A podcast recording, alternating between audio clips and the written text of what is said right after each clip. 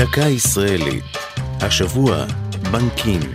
והפעם, ציונות פיננסית.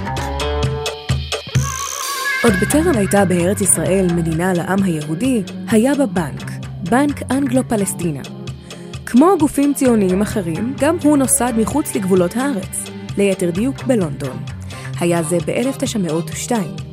שנה לאחר מכן נפתח סניפו הראשון ביפו. על ניהולו הופקד זלמן דוד לבונטין, מחלוצי העלייה הראשונה. באותה תקופה היה זה הבנק המקומי הגדול בארץ ישראל, ושלטה בו ההסתדרות הציונית העולמית.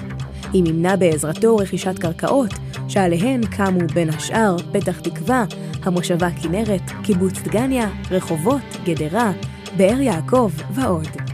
במקביל לתמיכה בפעילות הציונית, התעקשו מנהלי הבנק לבסס את פעילותו הכספית על שיקולים מקצועיים.